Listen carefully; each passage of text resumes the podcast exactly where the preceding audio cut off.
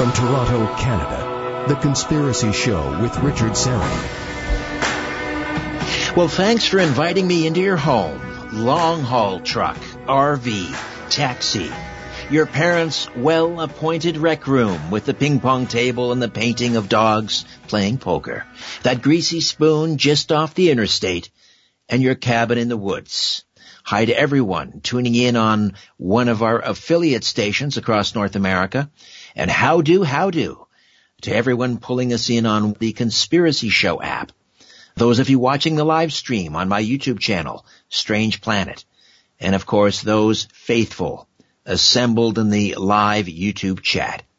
However, and wherever you're listening, I bid thee the warmest of welcomes, and I thank you for your fine company. Haunted and cursed objects this hour. Now, if you have something, maybe an armoire, an antique doll, uh, maybe some jewelry that you suspect may be cursed or haunted, we would love to hear from you, and we'll open the lines towards the bottom of the hour. Now, Rosemary Ellen Guiley, who joins us uh, the second Sunday of every month, Uh, was to be with us tonight. She's not feeling well. In fact, she just moved out to Seattle. I just found this out. She left uh, Connecticut and has uh, uh, moved out to Seattle. Uh, and when she found out she wasn't going to be able to do the, sh- the show tonight, she put me in touch with my guest this hour. He's a fellow paranormal investigator, also located in Seattle. Ross Allison is the founder of AGHOST, A G H O S T, an acronym standing for Advanced Ghost Hunters of Seattle, Tacoma. And he now runs AGHOST Investigations, with well over twenty years of investigating the paranormal and over ten years running a ghost hunting group. Ross travels internationally to investigate paranormal activity, collect ghost stories, research cemeteries, and teach others about the strange things going on all around us. He is the author of several books on the paranormal, including Spooked in Seattle, Spooked Again in Seattle, Haunted Washington, The Ghost Hunter's Journal, Ghostology one oh one, Psychology for the Ghost Hunter, Ghosts on Campus, and Haunted Ships and Lighthouses.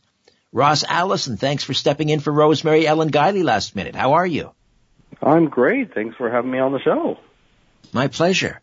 You have a death museum, I understand. Tell me about that first of all. I do. I'm standing right in the middle of it right now. Uh, we are located in the heart of Seattle in Pioneer Square, which is the oldest part. And we actually have a huge collection of mourning attire, uh, from mourning dresses, uh, vintage coffins. Uh, we got uh, um, some skulls. Uh, we have embalming equipment. We also have Uh, a real human skeleton, which is interesting.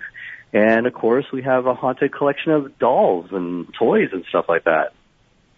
And and how do these haunted uh, items come to you? Do people just, they're sort of fed up with them and they hand them over to you? Pretty much, pretty much. You get a lot of people that have obtained certain objects that uh, they just didn't want in their house anymore. They felt creeped out by it. It was passed down from probably their grandmother. Or they may have thought, oh, this is an interesting piece when they purchased it at an antique store. And then, of course, they get it home and strange things happen. And it's like, well, I don't want this anymore. So they're more than happy to donate it to our museum. And aren't you affected by by these these objects yourself? I mean, do you have any concern about being in close proximity to all of this uh, this energy? You know, I, I thought in the beginning it would be definitely interesting having a lot of haunted objects, but I already chose a location that was already, you know, haunted itself. So I think by bringing all these objects together and the attention that they get by, you know, hundreds of people coming down here and looking at them, I think a lot of them are at peace. They enjoy the attention. So for me, it hasn't been a lot of crazy stuff like I thought it would be. It's actually been very peaceful, and I, I've enjoyed having these collections. And dolls, I'm guessing, are, are, are would they be the most common object that tends to be haunted? Yes, And in fact, it's kind of interesting because they, they do believe that a doll would be a perfect vessel for a spirit because it already resembles the human body. So when you have this empty shell of a toy that's just sitting around not doing anything, that a lot of people feel that they, they do draw on a lot of the spirits. But then when it comes to toys, especially dolls, you know, children put a lot of energy into them, you know, especially these little girls that, you know, take care of it as if it's their own baby, and they they become obsessed with a lot of these toys, and that energy alone can transfer into a toy. Now, is it always the case that the spirit that is inhabiting the toy or the doll is the child that owned the doll, or do do spirits in general look to inhabit toys and dolls? Well, I think it varies on the location, or the situation, I should say. Um, but I think in a lot of cases, when it comes to dolls themselves, um, it usually is attachment from a child. Or in some cases, it could be the, the child spirit itself that actually has transferred into the toy. Uh, here's a, a great story if you'd like to hear it. Yes, please. Um, There was a, here's a story called um, that I did research with uh, David Weatherly in our book Haunted Toys, and this is actually about a stuffed lamb. And this little girl, she just loved this toy lamb. She carried it with her everywhere. And the unfortunate event was uh, she was actually crossing the road while she was holding this lamb, and she was struck by a car. And of course, her and the lamb separate, and um, she died from her injuries. And her mother actually went to go back to the scene of the accident because she couldn't find the lamb. And she wanted her daughter to be buried with this lamb. But unfortunately, they couldn't find it. So, so they went ahead with the funeral. Uh, she was buried. And uh, when the mother and father had returned after the funeral to their home, they were surprised to see that there was this, her toy lamb sitting on the front porch. Oh, dear. So immediately, yeah, the mother brings it into her home, and, you know, she puts it on her daughter's bed. And after a few days, things started to get really interesting. She'd find that this toy lamb would actually be sitting in front of the T V on Saturday mornings, just like her little daughter would be, you know, to watch the cartoons. Um, some days she'd even find that the, the, doll, the little lamb would be sitting at the table, you know, getting ready for dinner like she always used to do. Oh. And after all these experiences, Um, her mother was very curious as to what was going on, so she actually contacted a local ghost hunter. And this ghost hunter decided, you know, to try to do some E V P sessions. And sure enough, you know, uh, through these E V P sessions, they would hear the little girl. And they would hear her giggling, uh, and, you know, they'd hear her whisper to her mother. Well, one night, they decided to do another E V P session. And after they stopped the session, the um, ghost hunter went to pick up the little toy lamb, and he was surprised because it felt damp to him. But he went ahead and put it back on the little girl's bed, and they finished the session, and they went, you know, their separate ways. And when he got home, he started listening to the recordings, and to his surprise, he just got the little girl crying and sobbing really, really hard in this recording. Well, that night, the mother, she was a very uncomfortable feeling. And so she actually decided to, you know, go into her daughter's room. And, she, you know, she just wanted to say goodnight, and she just couldn't leave the room. So she laid on the bed, and as she looked up, she saw her daughter standing in her doorway. Mm. And as soon as she saw her daughter, she just vanished. And that was the last time she ever saw her. And that was the last time that that lamb even moved around. They think the reason why she was crying because she wanted to say goodbye to her mother. Right, right. And that's why the lamb was damp from her tears. Exactly. That's heartbreaking. Uh, any any time, you know, what the, the, one of the most difficult things for me to hear are the, the E V Ps of children's voices. Um, oh, yeah. How many dolls do you have in your collection? Oh, God, I don't even think I've even counted. I would probably have to say I have a good maybe sixty, seventy dolls here. sixty or seventy? Yeah. And, and all, and all reportedly haunted? All of them have had some pretty interesting stories. I can't say that every single one of them is haunted. I haven't had a personal experience with every one of them. But I would say that, yeah, there's a lot of them here that have had some interesting encounters with the people that previously owned them. Um, some of them are just the ones that they just don't want them in their home. Everybody, when they look at this doll, they're just creeped out. But yeah, have you had a, per- a per- have you witnessed something going on with one of these dolls? Oh, yes. In fact, uh, one of our, our more famous doll is Mister Creepy. Now, he is actually a ventriloquist doll. He was created in the nineteen sixties by a retired ventriloquist artist that actually was pretty big here in the vaudeville, during the vaudeville days in the Northwest. Well, in his retirement years, he would actually make these dolls and perform from time to time. Well, he actually made this doll, and he actually made a female counterpart as well. The interesting thing was he actually made this doll in his likeness and the female counterpart in his wife's likeness. Mm. What makes these dolls more interesting is they use their real hair on these dolls. Now, unfortunately, the couple passed away in an accident. And after their passing, the dolls were sold as a pair at the estate sale. Well, this uh, woman who actually deals with antiques, she purchased the dolls, and she put them on display on a shelf behind her register. Now, they sat there for a good long time, no issues whatsoever. But unfortunately, they sold her building. So this means she has to pack up and move to another location. So she packs up the dolls separately, and she puts them into storage. Well, when she gets her new location, she goes back to the storage unit, pulling pieces to stock her store, and she finds the gentleman, but she can't find the female counterpart. But she goes ahead and puts him on display in a glass case behind the register. Now, right away, she starts having these weird sensations. Like there is somebody standing behind her, breathing down the back of her neck. She always feels like she's being watched. She said someday she'd come in and find that his head would be turned in another direction. Some days uh, his eyes would be looking in another direction. Now, what's really weird about this is his eyes are actually spring-loaded. So right. That means is a trigger that controls his eyes. Once you let go of the trigger, it, the eyes spring right back to the center. So they cannot stay left or right unless you're holding on to the trigger. Right. But right. She would experience that. She said, go right in there, and he'd be looking completely to the left. Now, I have to admit, I've experienced that myself. And he's in a glass case, so no one can actually get in and fool around with him.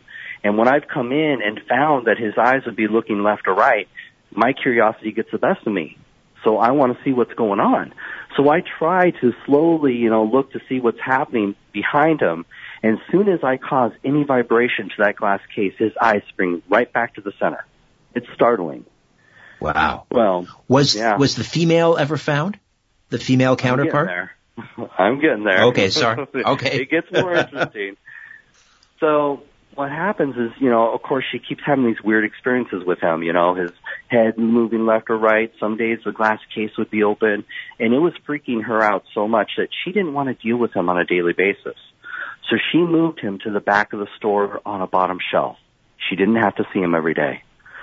So I go into a lot of these antique stores looking for pieces for my death museum, and I always ask, you know, do you have anything that's odd?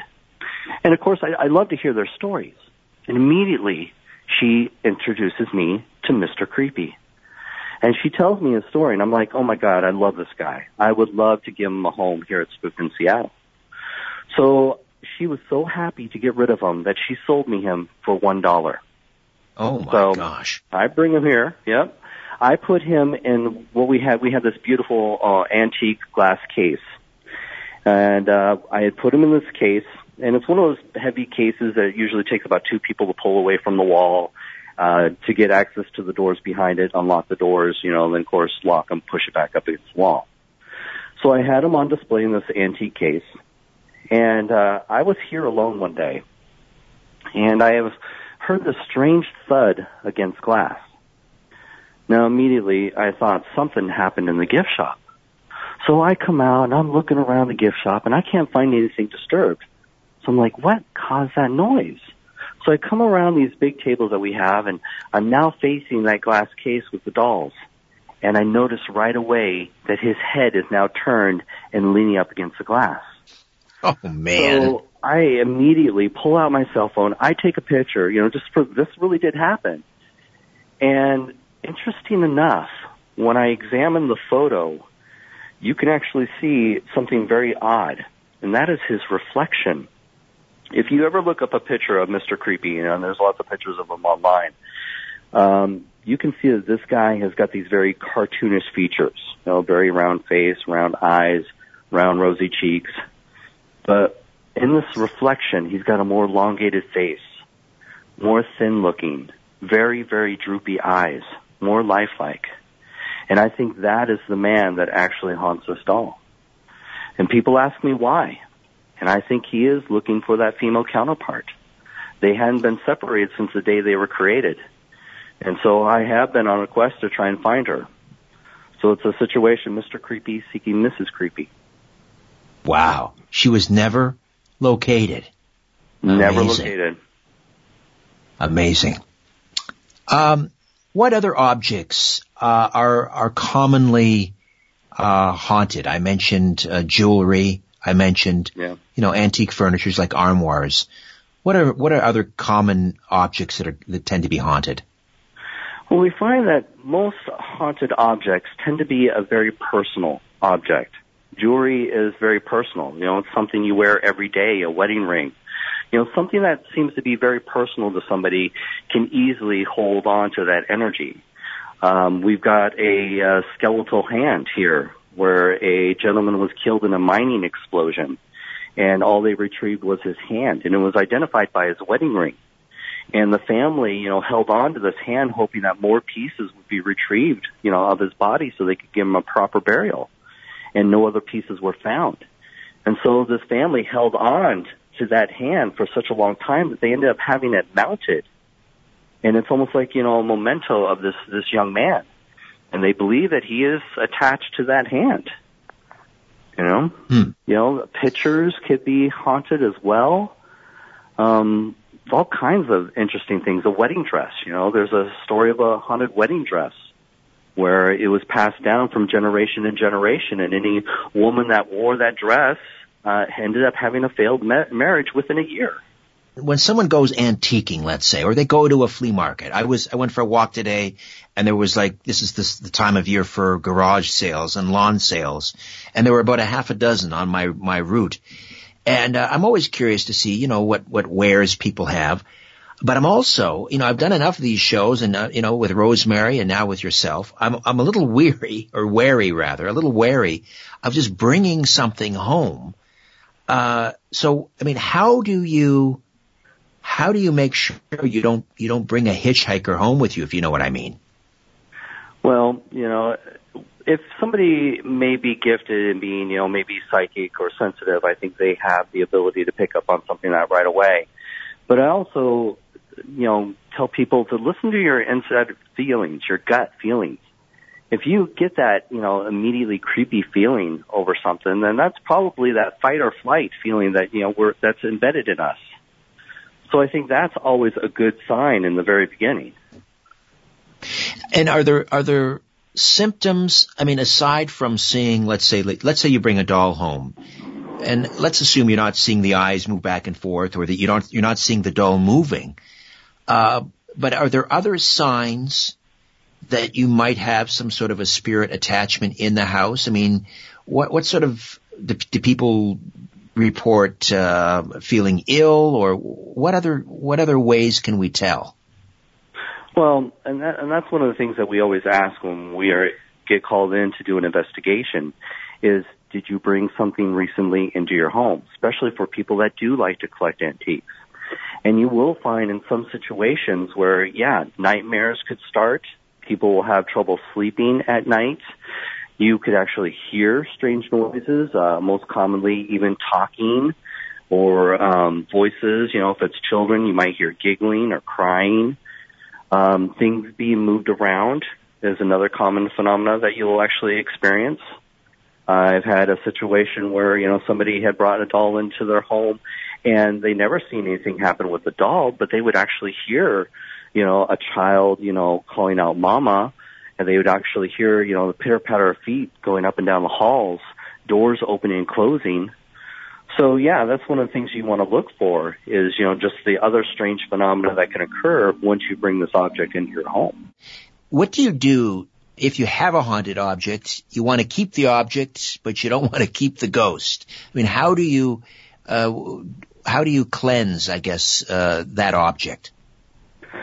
Well, I, I've always been one that's uh, kind of been skeptical when it comes to cleansings. I think if you are dealing with something intelligent, you're dealing with something that has free will. So I think for some people, it can be an extreme challenge. Um, for some people, they like to, you know, if you're trying to get rid of the spirit, you may have to get rid of the object itself. There's too much of an attachment. Um, some people will suggest maybe a blessing on the object itself. Uh, I think it de- just depends on your own faith. Um, uh, to be honest with you, I think that's probably the best routes you're going to be able to do. All right, Ross, stay put. We'll come back on the other side and continue to delve into haunted and cursed objects, and we'll also open up the phone lines. If you believe you may have a haunted object or a cursed object, we'd love to hear from you. Back with more in a moment.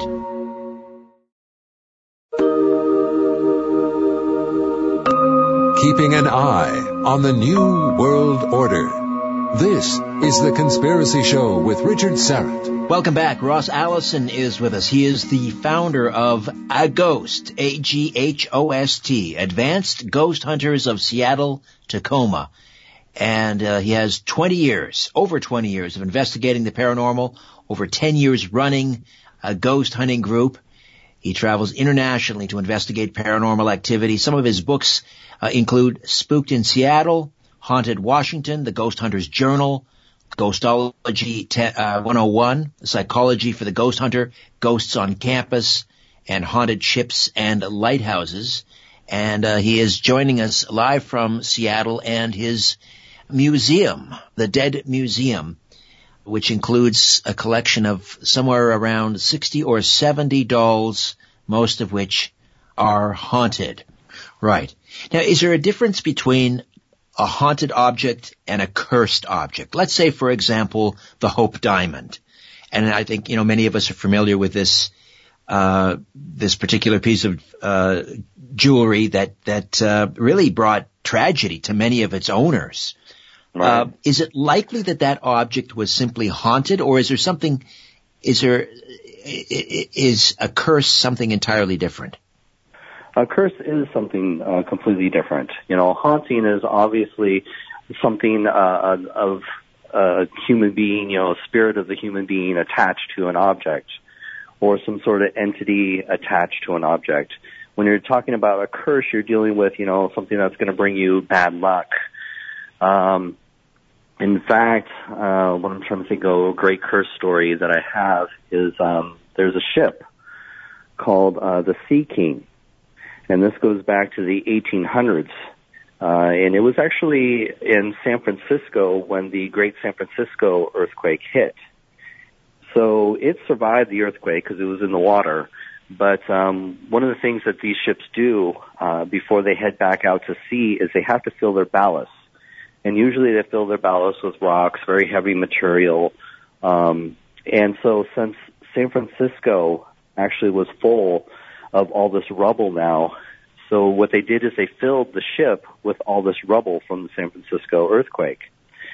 Well, the interesting thing was, is as the ship was making its way back to Seattle, the crew that had been on the ship for, gosh, you know, probably decades, they were just uh, upset. They just said that the, there was just something off about the ship the whole time. They kept hearing these strange moans. Um, they kept hearing voices. And so when they finally got to Seattle and they started to, you know, dump out everything that was in the ballast, to their surprise, they found that they had actually been carrying the remains of people that were killed in the San Francisco earthquake. Wow. These bodies were just twisted amongst all the, the rubble. And since they had that happen, these men who were already superstitious, you know, being at sea, right, believed that this ship was cursed. And it's just that, that bad juju that people, you know, want to blame on these objects. And it's one of those things that just keeps bringing you bad luck. Do you have an object in your museum that you believe is cursed? I do. I actually have a, uh, I have a few things, but one of my favorite stories I do like to tell is what we call our demon doll. And this is a doll that was actually, uh, I came across on a Craigslist ad. And the story was that this doll, uh, was believed to be, um, it belonged to their great aunt. And when she was nine years old, uh, they believed that she was possessed. So the local priest claimed to have exorcised the demon from the little girl and transferred it into her doll. Then he put his rosary on the doll, preventing that demon from escaping. So for decades and decades, this doll has been passed on from generation to generation. So, and their sole purpose is to protect this doll and make sure that that rosary does not come off the doll, because they believe that whatever's inside this doll is out to destroy their family. They believe that it is cursed, because ever since they had, uh, before this ha- had happened, they had nothing but bad luck in their family.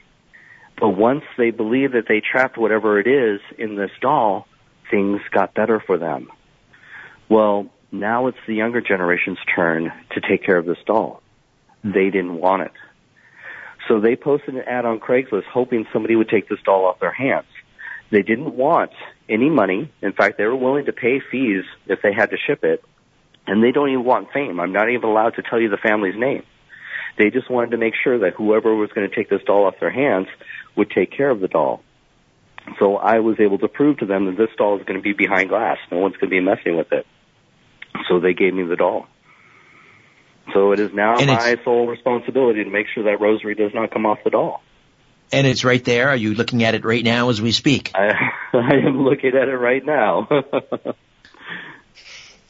and and are you, I mean, are you at all superstitious? Do you, are you religious? Do you, I mean, would you, would you, if someone offered you five thousand dollars to take the, the, um, the rosary off of that doll, would you do it?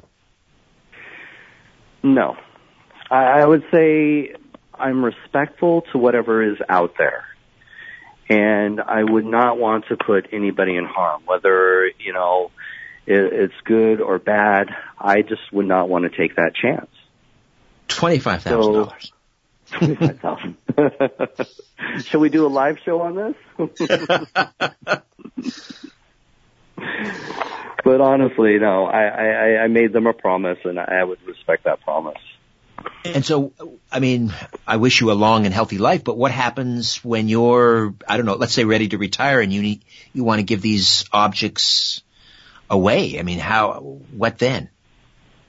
Well, I think there's enough people out there that are trained, you know, to make sure that they treat these objects with respect, that hopefully they would go on to a good home and uh, people would respect these objects and take good care of them. All right, let's grab cases, a call. Uh, sorry, what was that, Ross? Finish up. Please. I was going to say, I think in a lot of cases with a lot of these toys and objects, they're just misunderstood. Most people, you know, default to fear whenever they experience anything odd. And I, and I think that's our biggest problem in this society when it comes to ghosts is, you know, we want to fear it because we're taught to fear it. And I think in most cases, it's, it's pretty tame. Uh, let's grab a call. Chris, welcome to The Conspiracy Show. Hey there. Um, so I've had an item in my house that I had a weird issue with. So I collect a lot of antiques, and I got this uh, still from the Prohibition era, from when alcohol was banned. And ever since I brought the thing home, I would experience feelings of me and my girlfriend would be sleeping. We'd experience sleep paralysis at night. We'd experience tightness. I'd feel as if something was choking me. I'd hear weird noises in my room, like dings and knock, like tapping noises and what else happened? Mm-hmm. And my girlfriend and Chris- would have constant sleep paralysis every night. She'd wake up crying. It would never go away. It was terrifying until we removed the object, and these things just stopped happening. Oh, yeah. It was very Where did you have the still? Right there. Where did you have the still? I was talking about, you know, um, once you like brought it in your home. Shelf in my room where I would have items on display, and it would be right above my bed. Wow. Yes. What, what did, did you do with the still? With it? Um, well, what I did was, actually, it's kind of a weird story. I took a uh, box and a Bible, actually, and I buried it and wrapped the box up in duct tape. And that and that so, ended it for you, huh? It just ended it for me. After that night, I never experienced sleep paralysis. I never experienced weird noises in my closet. My girlfriend would never wake up extremely paranoid. Life just went wow. back to normal. I'm glad you were able to, to solve the situation. Yeah. Chris, a, thanks for the call. Great story. Great anyway, story. Yep. Have a great night, eh? Take care. Bye. You too. Thank you. There you go. A still from the, the uh, Prohibition era. Uh, oh, yeah. What about um, uh, Civil War memorabilia, these sorts of things? I mean, do you find that uh, spirits tend to attach themselves, you know, particularly if there's been a violent end? Is that oh, yeah. important, that if there's a violent end, a violent death, there's more likely to be a haunting? Well, it's a good chance, definitely. I don't want to say that it happens every time. You know, some spirits can move on, but there are there's a big chance that uh, a lot of these objects can carry that, especially when you're dealing with such a a tragic event in their lives. You know, the Civil War was such a hard thing for the country. You know, father against, you know, son. And, you, and you'd have to deal with this fact that you never even knew if your loved ones were out there fighting. That's one of the things that I've learned, you know, with this death museum, is how much the Civil War has affected, you know, our society. What kind of evidence have you gathered down there or anywhere during your investigations? What is the most compelling piece of evidence that you have of, of ghosts? Oh. Okay. So there is um, a section that was uh, referred to as the bank vault, because um, the problem was that uh, there was so much illegal stuff going on. Seattle didn't have very much law. So what was happening is when these miners came into Seattle with gold in their pockets, people were doing whatever they could to get a hold of gold. And the city realizes this, so they created these, you know, underground vaults so that the men could get their gold into a safe place as soon as possible. And these vaults would be open later throughout the evening as well. So you didn't have to always be here within, you know, business hours. Well, of course, horrible things are happening in the underground. You know, guys are hiding in darkened corners, you know, waiting for somebody to walk by, grab you, stab you, take your gold and run. Um, you know, anything they could to get a hold of the gold. So lots of men had died in these underground portions. Well, near the vault area, we were doing an E V P session, and we'd ask, of course, the most common question that you'd ask during the E V P session, what is your name? And the response that we captured on a record is Edward. Mm-hmm. Now, that was pretty cool. It was very clear. It was what we'd call a Class A E V P. Right. Well, then years go by, and I, I get in touch with this other ghost hunting group that had the opportunity to investigate, investigate the underground. And we get to talking, and we found out that when they were down in the vault area, too, doing their E V P session, of course, they asked the same question, what is your name? And the response that they captured was Eddie. So mm. here are two different groups doing two separate investigations. We hadn't communicated with each other. We hadn't shared our evidence beforehand, but yet we walk away with a very similar E V P. Corroborating evidence. Edward, and they got Eddie.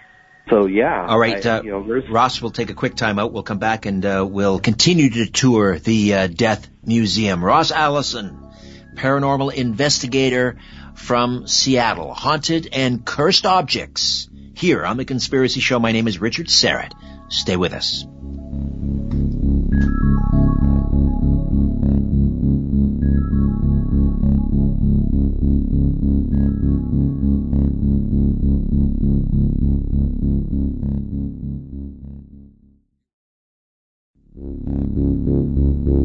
Exploring theories, uncovering facts, and offering a different view of the universe. This is The Conspiracy Show with Richard Syrett. Ross Allison is with us from Spooked in Seattle, and they are celebrating their fifteenth anniversary this year, and he's on the line from the Death Museum in uh, Seattle. How does Seattle rank among uh, haunted locations across the United States, Ross? Well, you know, that's an interesting question because, you know, we're the youngest city, you know, in the country, uh, being just over one hundred fifty years old. So it's a lot different coming from the East Coast over there. But, uh, surprisingly, we have our fair share of ghosts as well.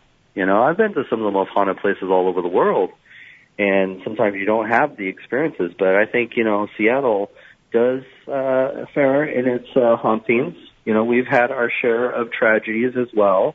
You know, dealing with the Native American wars. We've had, you know, um, the speakeasies that led, led into, you know, prostitution and opium dens. So there was a lot of illegal stuff going on as well. So I, I think, you know, we're, we're pretty good. I think we can, you know, duke it out really well with uh, someone on the East Coast and say, yeah, our ghosts are pretty active too. Uh, what about your, your underground, uh, uh, the, the underground portion of Seattle? Is, is that more haunted than above ground locations? Oh, yeah. Uh, Seattle's history when it comes to the underground, you have to understand that uh, Seattle had suffered a great Seattle fire, June sixth, eighteen eighty-nine. And this wipes out thirty-three blocks in twelve hours. Now, no one died in the fire, but it was a big movement for the city because it allowed the city to rebuild itself. Because prior to the fire, the city was suffering from a lot of problems.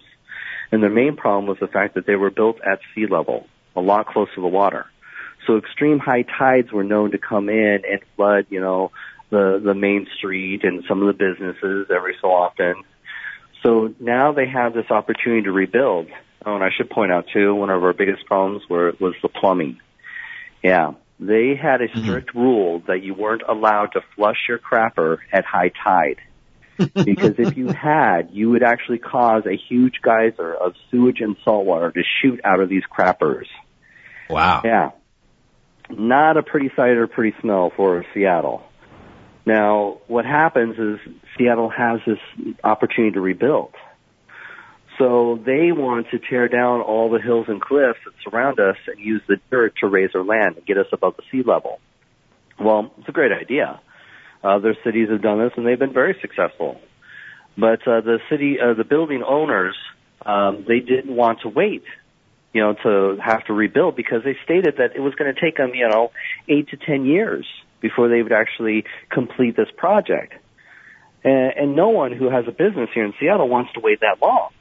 So they just go ahead and start rebuilding their businesses the day after the fire. And the wow. business owners are like, wait, wait, stop, you guys. We're not going to fix our problems. We're going to have the exact same problem that we had before. Well, since the city is only responsible for the city streets, they decide, fine, what we're going to do is we're just going to raise our streets around you. So what they did is they build walls around each and every block. Then they would actually tear hills and cliffs and use all that dirt to go in between those walls. So now you have your street a good, you know, eight feet above the sidewalk. Well, that's not very safe either. In fact, I believe uh, fifteen men died just stepping off the street onto the sidewalk. Wow. So once they put in the the, the sidewalks to ma- uh, match up to the second level now of the building, this created this, I, I won't say tunnel system, but there was this tunnel that went around the block. It's like an extended basement now for the business. Sure. But these underground sections weren't documented very well either. And so it was so easy for any, you know, shady business to, you know, operate a speakeasy down there. Uh, prostitution was really big in these underground sections. And then, of course, you know, drugs and all kinds of interesting things went on in these, you know, secret little, you know, tunnels around the block. So, yeah, so we your, definitely have some your haunted, things going on. So your haunted ghost tours, uh, you take people down to the underground portion. Have you ever been scared, frightened down there? You know, I'll be honest with you. There have been times when you, you walk into the underground in the dark and you just want to beeline to your destination. You don't want to look back. But, yeah, you know, in the beginning, I, I will admit, it was, it was definitely creepy when you know and you've captured evidence supporting the fact that there is something here. If you feel like you're being watched, you're being watched. So, yeah, it, it definitely has that creepy factor. But now, you know, today I've been in the the underground so much, it's, you know, it doesn't faze me as much. Okay, Ross, we're going to take a quick timeout. We'll come back, we'll take a call, and we'll continue to delve into Haunted Seattle, Haunted and Cursed Objects. The Conspiracy Show continues right after this.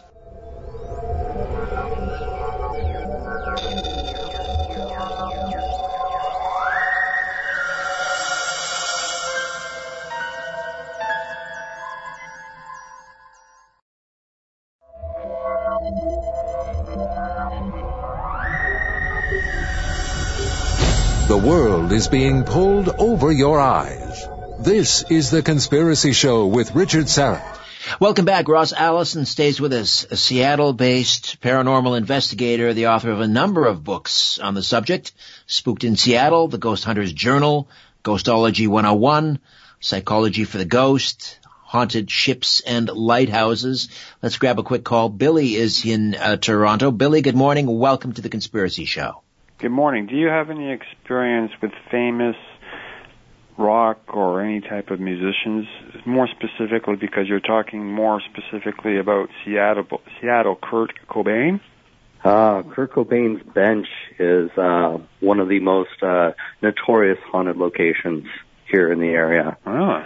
And they, they claim the story is that um, before, you know, whatever happened, some people believe he was murdered, some people believe it was suicide. Um, but uh, before that tragic event took place, that they found that he had spent uh, quite a few hours on that bench. Hmm.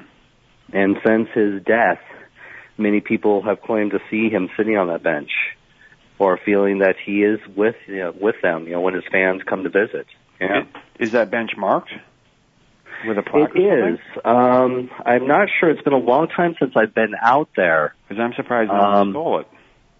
Yeah, well, no, it actually, in the very beginning, um, people used to uh, tag it, you know, with their, you know, name and everything and leave flowers and, you know, and leave their condolences uh, at this bench.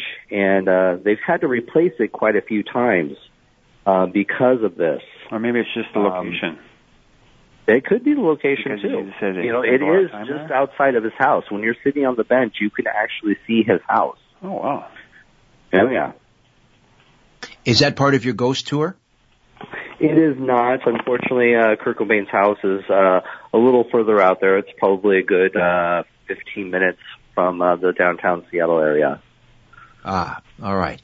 People may be interested in listening to my Rock and Roll Twilight Zone episode on uh, Kurt Cobain, and we investigate whether or not he was murdered. Uh, so you might want to check that out, the Rock and Roll Twilight Zone. Hey, Billy, great call. Thank you for that. Uh, what else? Take us uh, back down into your uh, your museum, uh, Ross.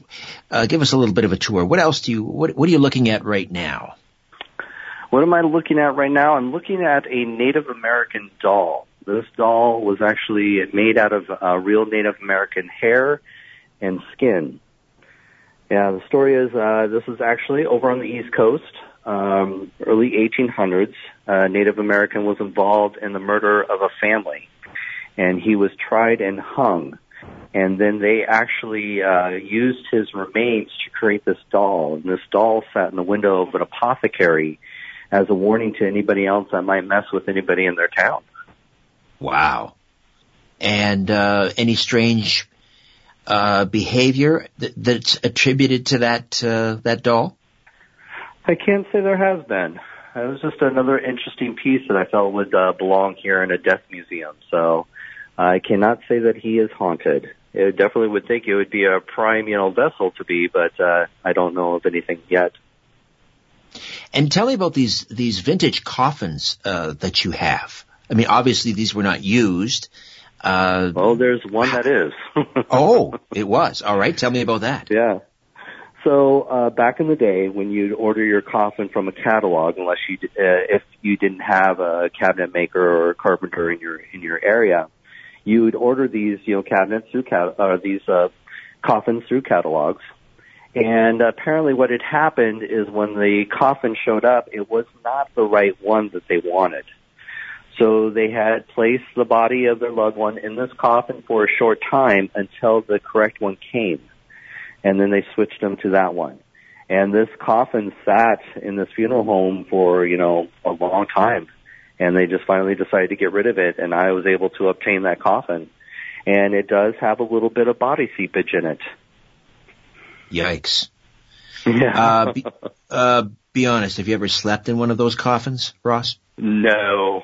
I'm too claustrophobic. I don't think I could do it. Not even with the lid open?